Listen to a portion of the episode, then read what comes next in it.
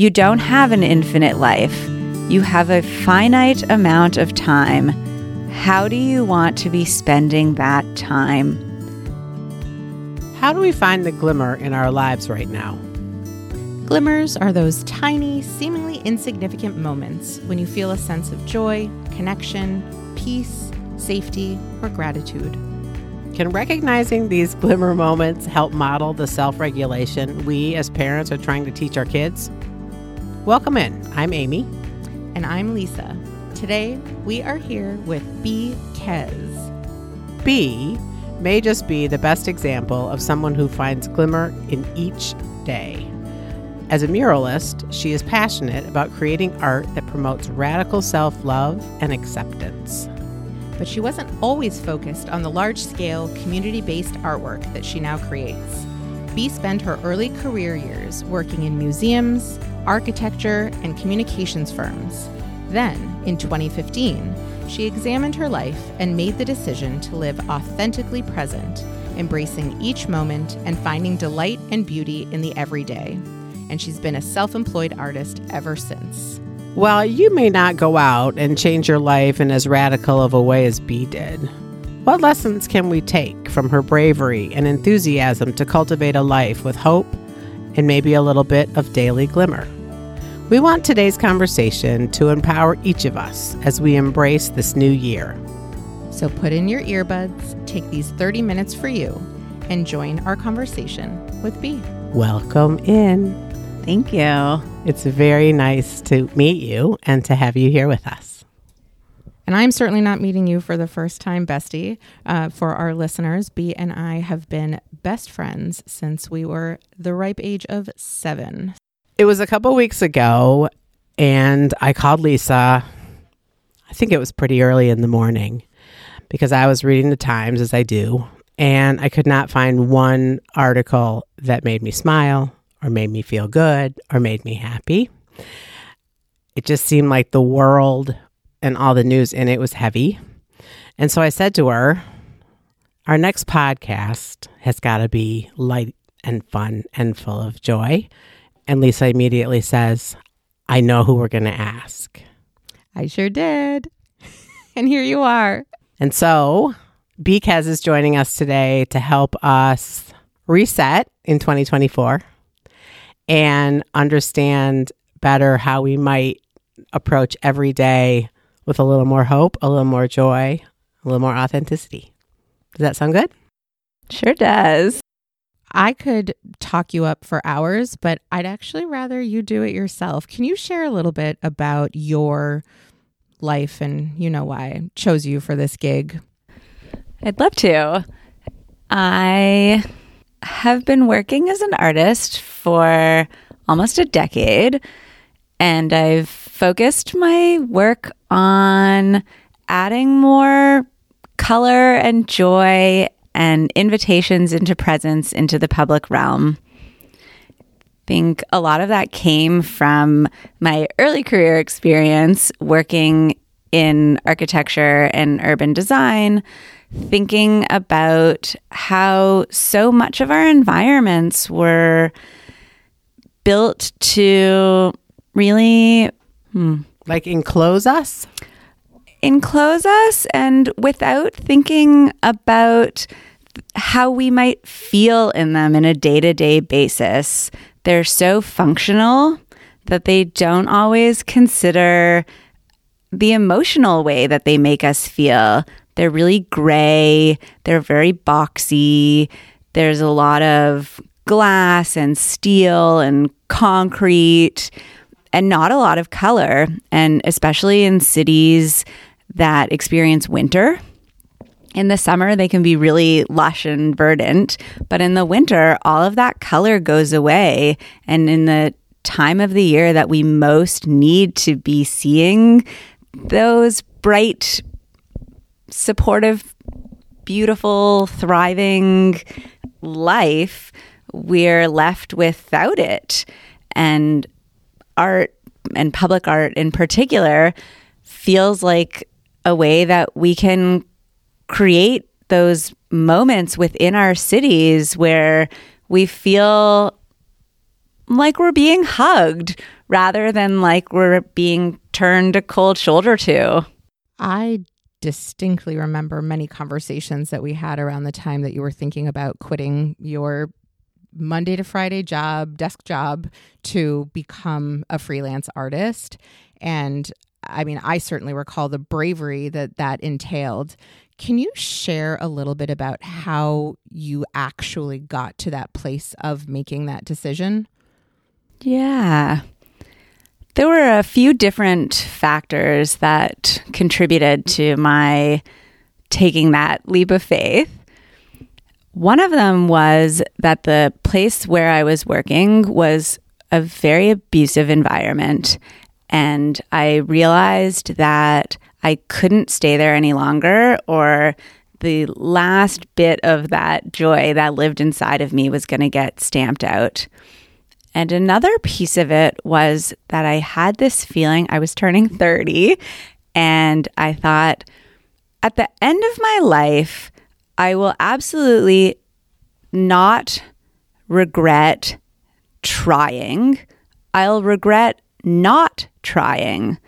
So let me give it a shot. And if it's an epic failure, then I still have a master's degree and all of this professional experience, and I'll be able to return to this stable world.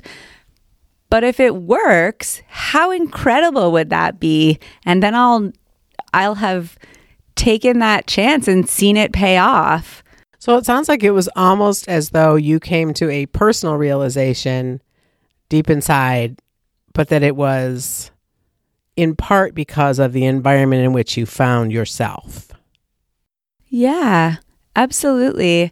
I think I had been already at that point in my life, I had been practicing yoga for over a decade and had a meditation practice that I had been cultivating for a number of years, and had built this sense of how one could live in the world, but didn't see other people around me living like that. And so it was hard for me to say, well, you can actually live like that, because it didn't seem like anyone else was doing it. But then I reached a breaking point, and I actually got quite sick while I was working at this job, likely because of the stress of it. And I that sort of pushed me into this place of saying, I'm going to choose me, and I'm going to see how much I can keep choosing me. And if I have to change course, I will, but I, I, I have to try. And how has it gone? I mean, I have to say, audience, that this young woman is an enormous smile. She's she definitely radiates a happy feeling. Thank you. I would be doing myself and other people a disservice to say that it's only been wonderful. I think that anything new that we try often has struggles. And in the early years, there were quite a number of struggles establishing myself and figuring out how to support myself financially while I made this transition. And many moments were really challenging. And I definitely thought about, should I get another job? But I stuck with it. And I'm really glad that I did, because now I find myself in a place where I'm so in love with my life. And I love the work that I get to do. And I love the people that I get to interact with through that work. And I love when I meet people who have had experiences with my work and they share that it's had such a positive impact on them. And I feel like it's incredible to to know that I am being that model that I didn't have for other people. I'm literally obsessed with you. And you just, you're bright, and you just, there's so much energy and vibrance to you. And I want to be clear, you know, to our listeners, and very honest with myself, that most people don't make as epic of a change in their lives as you did. And I know we're going to want to spend a lot of time today talking about some of the smaller changes that people can make. But before we do that, I am curious to get your opinion on what you think prevents more people from making a more major life change. And I will say that I was just listening to a podcast very recently, and it was talking about how in America, at least, work-life satisfaction is as low as it's been and as long as people can remember. And most of us are going about our day and doing our jobs and not feeling particularly great about it. And yet we're continuing in that space. What's different about you that allowed you to choose a different path? I think the primary thing that's preventing people from making change is fear. And I think it's the combination of fear and a lack of self-trust. And I'll say that's been a huge piece of my personal journey, is building that self-trust and looking not for external validation, but cultivating that internal sense of worthiness, of enoughness, of being able to ask myself, is this right for me? And then making a decision based on the answers that I'm able to come up with, rather than looking outwards and asking, will this win me status? Will this win me favor? Will people like me? Why is that? Why did we grow up not understanding that self-worth piece necessarily? And why are kids these days continuing to grow up that way with these misconceptions around what is important, what we need to value? I had a kind of come-to moment around this idea when I was in college. I studied graphic design, and we took this course called something like Public Issues in Design, and you did a self-directed research project. And I was interested in advertising and the ways in which advertising and public space came together. And so I did all this reading about advertising and realized that the most common tactic for selling is to say, this is what's wrong with you, buy this product, and it will fix that thing that's wrong with you. But in, inherent in the selling is the need to tell people there's something wrong with you. And in our public spaces, the vast majority of the messaging that we're encountering is advertising. And that's part of why I'm so interested in public art, is because I want to make our public spaces include other voices that aren't trying to sell us things by telling us we're not enough. So I think that most of us are growing up in this world where we're being constantly bombarded with the message that we're not enough because we need to be consumers, and you're not buying things if you think you already have enough and are already enough, or you're certainly buying a lot fewer things. Don't you think there's also a piece to this idea of working that's been ingrained in us that says success is grinding. Success is hard work and staying late and kissing ass and all the things that are sort of the standard definition of what it means to be a successful worker or entrepreneur or whatever, rather than success being defined by, at the end of the day, feeling at peace. Or, you know, I was just telling Anne before we started this podcast that in thinking about this conversation for the last couple of days, and in like being more aware of the choices I make throughout a day or a week and how I spend my time, there's no question that for me, I have to make a conscious decision to do things that bring me joy ahead of what I am supposed to be doing, mm-hmm. rather than what I'm supposed to be doing are things that may bring me joy.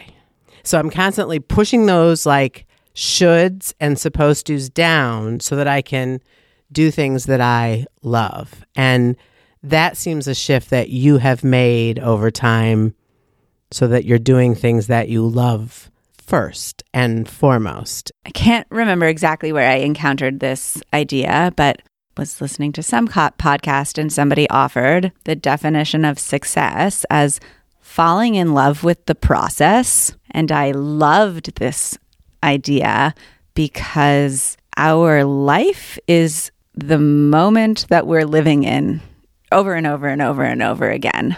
And in the standard model of success, there is this idea that you grind because you're pushing f- towards the outcome. And so y- you doesn't matter if you're miserable right now, you'll be happy when you arrive at the end, when you get the the prize, the win, the promotion, the raise, the bigger house, the whatever. But if we live our whole life like that, we miss our whole life. And the finish line never arrives. The finish line never arrives. There's always something more that you can want. It's a moving target. It's yeah. a constantly moving target. And we talk about that topic all the time with respect to parenting and the community that, you know, we're raising our kids in here. And that finish line, quote unquote, is getting into the right college, and these children are pushing themselves so hard to get the grades and the accolades and all the extra extracurriculars to that end goal, and we're seeing the emotional impact that that is having on them along the way, that they are not joyful, happy, cheery kids. They're they're kids who are struggling. They're kids who are struggling in hopes that one day they'll be struggling less if. And I think to add to that, or to name how I'm actioning this learning, is to say the way we spend each moment of our life is our life. And if I want to have a happy, joyful life, then I need to be spending as many of my moments as possible feeling happy and acknowledging the beauty around me, the joy around me, the love around me, the possibility around me. And obviously, life has moments of struggle and we all feel challenge. And I don't want to make it seem like I'm happy one hundred percent of the time. I'm not. But I am, as often as I can, inviting myself back into the remembering that this is it right now. How are you feeling right now? Do you want to keep feeling like this?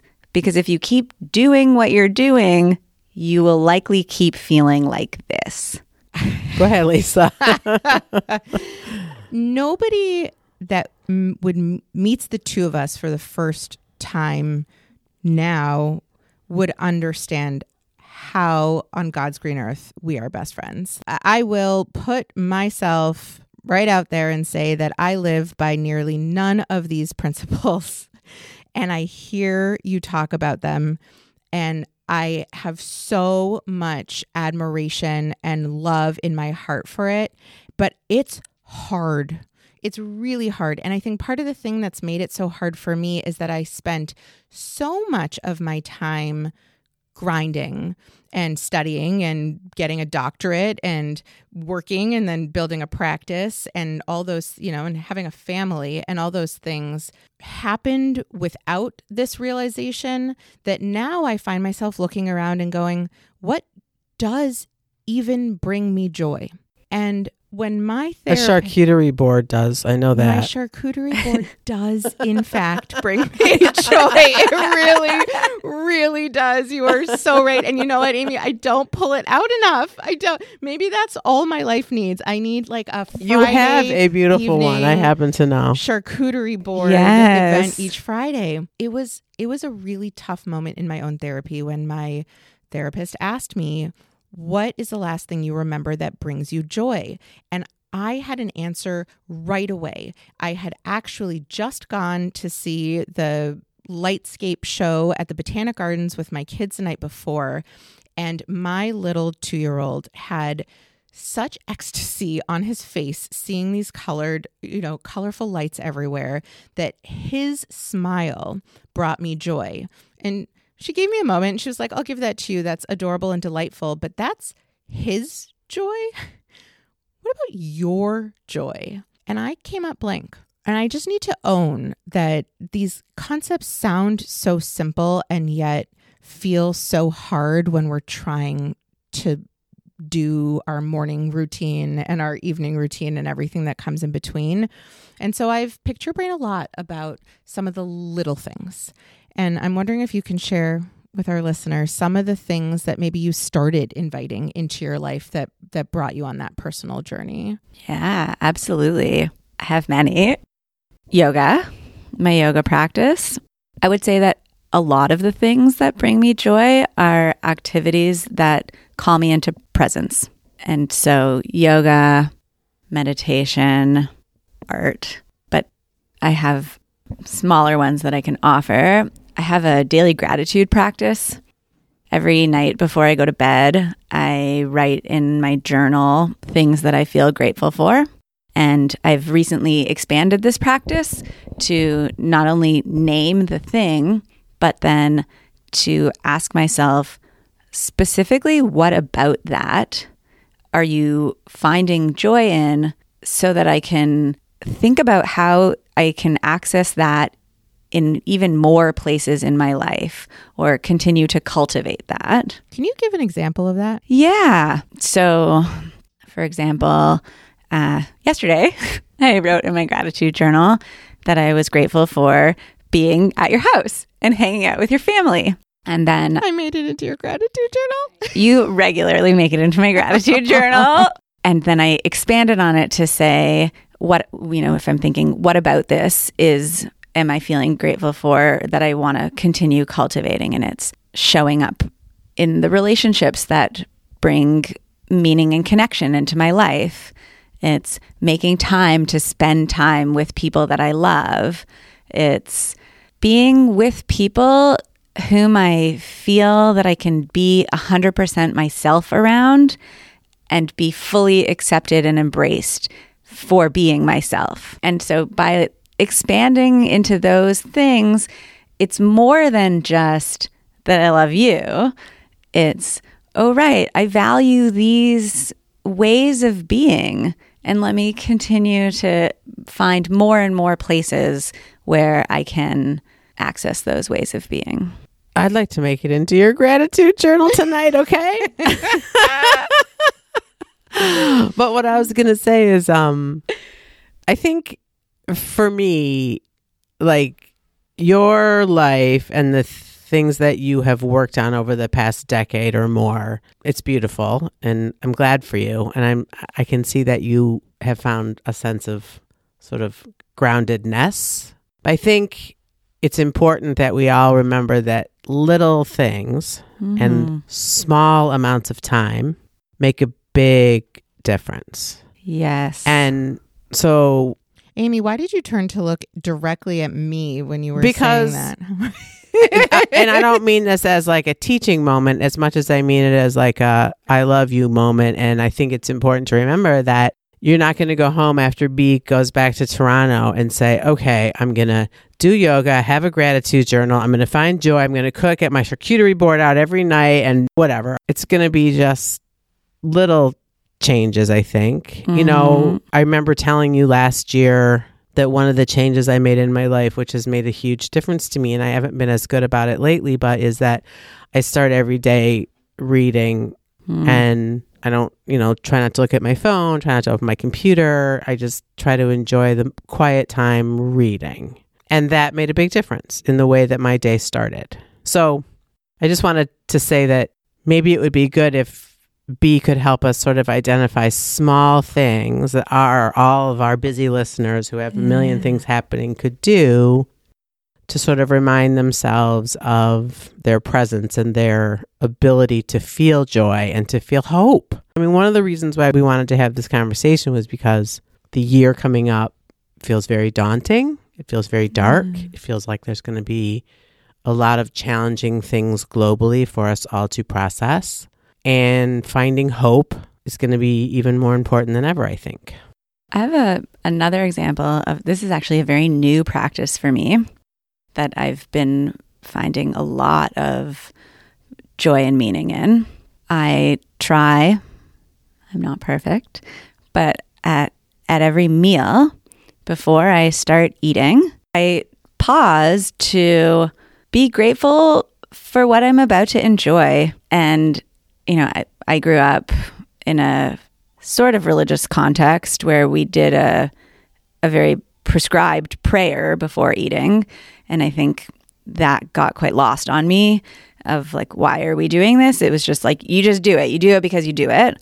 And in bringing this back in a way that has, that I've been able to personalize, I pause, I try to look at the food and smell it and really be present with it and name at least one thing that I'm grateful for, whether it's the abundance that is before me or the people, the many, many people who were involved in cultivating that such that it could arrive at my table, or the person who prepared it for me in, in that specific instance, or the people that I am about to share it with, or the environment that we're in where we're going to be enjoying the meal, or the assorted life that also contributed. You know, pollinators make so much of our food possible, or bugs and microbes that contribute to the ecosystem that allows our soil to be healthy so that our food can grow. So that is a very small practice that, you know, you can spend one minute before you eat your meal that is both very presencing and gratitude building. That's I've introduced in the last year and have found a lot of reward in that practice. So while you were telling that story, I was distracted because I have to share with you this hilarious story from my childhood. I too uh, was raised in a home where we gave thanks when we sat down to eat. And I was also raised in a home where when I answered the phone, the telephone on the wall, I had to say, "Hello, this is Amy Carr speaking." So one night it was my turn to say grace at dinner. And I bowed my head and I just said, "Hello, this is Amy Carr speaking." And I got very confused about what chore or job I was actually doing. And then you picked up the phone on the wall. Yeah, it said, "God is good, God is great." Oh, wondering who was on the other line. Yeah, exactly. exactly. Are you there, God? It's me, Margaret. Oh, my God. That's hilarious. Yeah, I mean, I think the thing that's been so helpful for me in this practice is that I, I don't say the same thing every time. Whereas, you know, in my childhood, it was the same blessing. Verbatim, same words, and then it beca- it loses meaning because it you stop connecting to it. And so with this practice, part of the invitation is to think about a new thing to be grateful for each time you sit down so that it doesn't lose meaning and become the, "I'm grateful." Right. Yeah. And, you know, and in listening to you share the, that wisdom, my immediate gut punch response was, who has time for that? And then I stopped myself and went, I do. I do. And I, I think that's the part about it, is that this isn't a passive undertaking. It has to be an active decision that this is something worth doing, because there's always an excuse. You know, I mm-hmm. already had seven of them at my fingertips. I was like, yeah, but I have two young kids at my house running around and screaming and clanking their forks against the plate and refusing whatever it is we put on the table for dinner. And who has time to think about the pollinators of my food? And yet there is, in fact, still going to be that moment to find that gratitude. And I have to put aside the excuses and allow myself to be okay taking that moment. I think, like, sort of circling back to one of the first questions of, like, why don't more people take a risk, make a change? I think part of it is because there's so much pushing on us to be like, do the next thing, do the next thing. You don't have enough time. You gotta get to that next thing on your list. I literally just pointed to our producer's laptop that says "What's next" in huge letters right on the cover, and I'm like, this is it. I mean, but we all feel that way. And certainly with everything accessible to us at our fingertips and expectations that we're supposed to respond right mm-hmm. away. I mean, another difference I notice when you come visit me is my phone is on me twenty-four seven, constantly distracting me. I'm constantly checking if a work email came through or if somebody is trying to set up a play date with one of my kids for the weekend. And I have no idea if you even have a phone, my love, because I haven't seen it. And I've been with you now for at least twenty-four hours. It's a magical thing that you can do. But yes. If I can offer one thing that's helped me so much in cultivating so many of these habits is staying as clear as I can about my why. Why am I doing this? Why is this important? Why am I making time? And when I have that clarity and, a, you know, why am I doing this? Because I want to be present for my life, because I want to live in gratitude, because I want the people that I'm with to feel that I'm with them. When I can remember that why, it's so much easier for me to make time for the things or not make time for the things, because I, you know, in the same way that I was saying before, like at the end of my life, I don't think that I will say, oh, Bereke, you should have answered more emails. you you should have gotten back to all those people five minutes faster. Yeah. This is another piece of our culture that we, we really don't like to talk about death and our mortality, but um, we are all going to die without question. And so I find that incredibly helpful for me to remember you don't have an infinite life. You have a finite amount of time. How do you want to be spending that time? When you arrive at the last day of your life, will you wish that you had done other things? If you can think of things that you wish you had done, do them right now. Mm. I'll ask myself, if this is the very last day of my life, am I okay? And I want to go to bed every single day being like, yeah, if this is it, this was great. Like I did it. I gave it. I I loved all the love I had. I don't want to think like if I'm going to bed, oh, I, I really, I wish I had done all these other things instead of what I did. And I, I think the self-compassion piece is so important that when I do forget, and I'm like, it's okay, sweetheart. You're a human too. You're allowed to make mistakes. And tomorrow you get to begin again. But I don't think it means you're going to bed feeling every day was perfect, but you're going to bed feeling like even on those hard days or the moments in your life where there is pain and loss and suffering and all the things that humans experience, you were present. I'm living my values. Like, that's what it is. It's like every day, at the end of the day, I want to be able to say, today I actioned what's important to me. And that might be that, like, at the worst day ever, and I was able to be kind to myself. Our podcast is called Parenting the Mental Health Generation. Most of the listeners of our podcast are probably parents or caregivers. And so... And one of the things that Lisa and I talk about a lot is parenting to our values, making intentional and purposeful decisions as parents and helping our community understand the importance of doing that, even while both of us are living lives that are busy and on that treadmill and all of those things. So you're not a parent, am I right? I'm not a parent. I didn't want to assume something that I didn't know. Um, but I guess I would ask you... or all of us, to think about what messages we might give to parents about how they can help their kids to cultivate these kinds of choices as tweens and teens and young adults.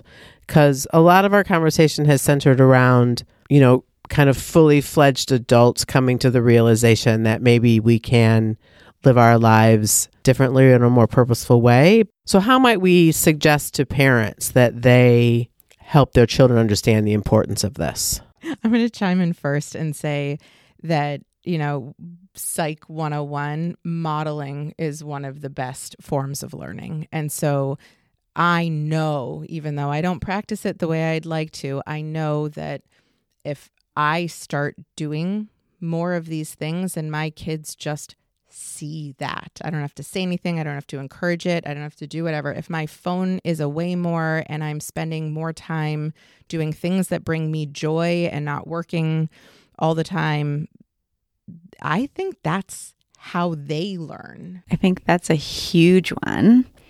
And then the, the other thing I'll add, because I'm an artist, and so I think a lot about art and the ways in which art can invite us into living life in the way we want to be. When we were kids, mm-hmm. even in art class, we were being told that the outcome was the important thing. So you were bad at art if the thing you made wasn't pretty, and you shouldn't spend your time doing it. You're not good at it. And that had a big impact on me. And so for a while, I did all these other things, partly because I thought it was important to be successful in other people's definition of a success, but partly because I thought, I'm not good enough at this thing. And so I think one of the things we can offer our kids is time and activities where we're inviting them to enjoy the process. Doesn't matter what your painting looks like. It doesn't matter what your drawing looks like. It doesn't matter what your clay model looks like. Are you having a good time making it? Keep doing that. And like inviting our kids into these opportunities where they can be process present rather than outcome oriented. I mean, that gets back to the whole chasing childhood thing, Lisa. Sure does. You know, we we recently showed a documentary entitled Chasing Childhood, which was all about the importance of free, truly free play. Yes. Just, yeah, ready, set, do whatever the heck happens with that piece of wood, or you know, yeah, and that's the same kind of um concept that you're talking about, that yeah, explore your own boundaries and your own, and then celebrating the fact that they can create without self-censoring, that they can be in a space of lacking self-consciousness and doing whatever, because it's an experiment. Because it doesn't matter what the result is. What matters is that they can courageously try things, because that's what's going to serve them in building their life, is building the courage muscle. Don't just do things you're good at. Do all the things. Be willing to make mistakes. You always remind me it is, in fact, the little things. And um, I, I think it's a good nugget to leave for our listeners. So thank you, my bestie, for being here with us and bringing your kindness and your compassion and your gratitude and your beauty into everything that you do, and sharing it with the world in your art, which, by the way, listeners, we are going to put in the show notes a link to her website and Instagram, uh, where you can see all of her beyond incredible art.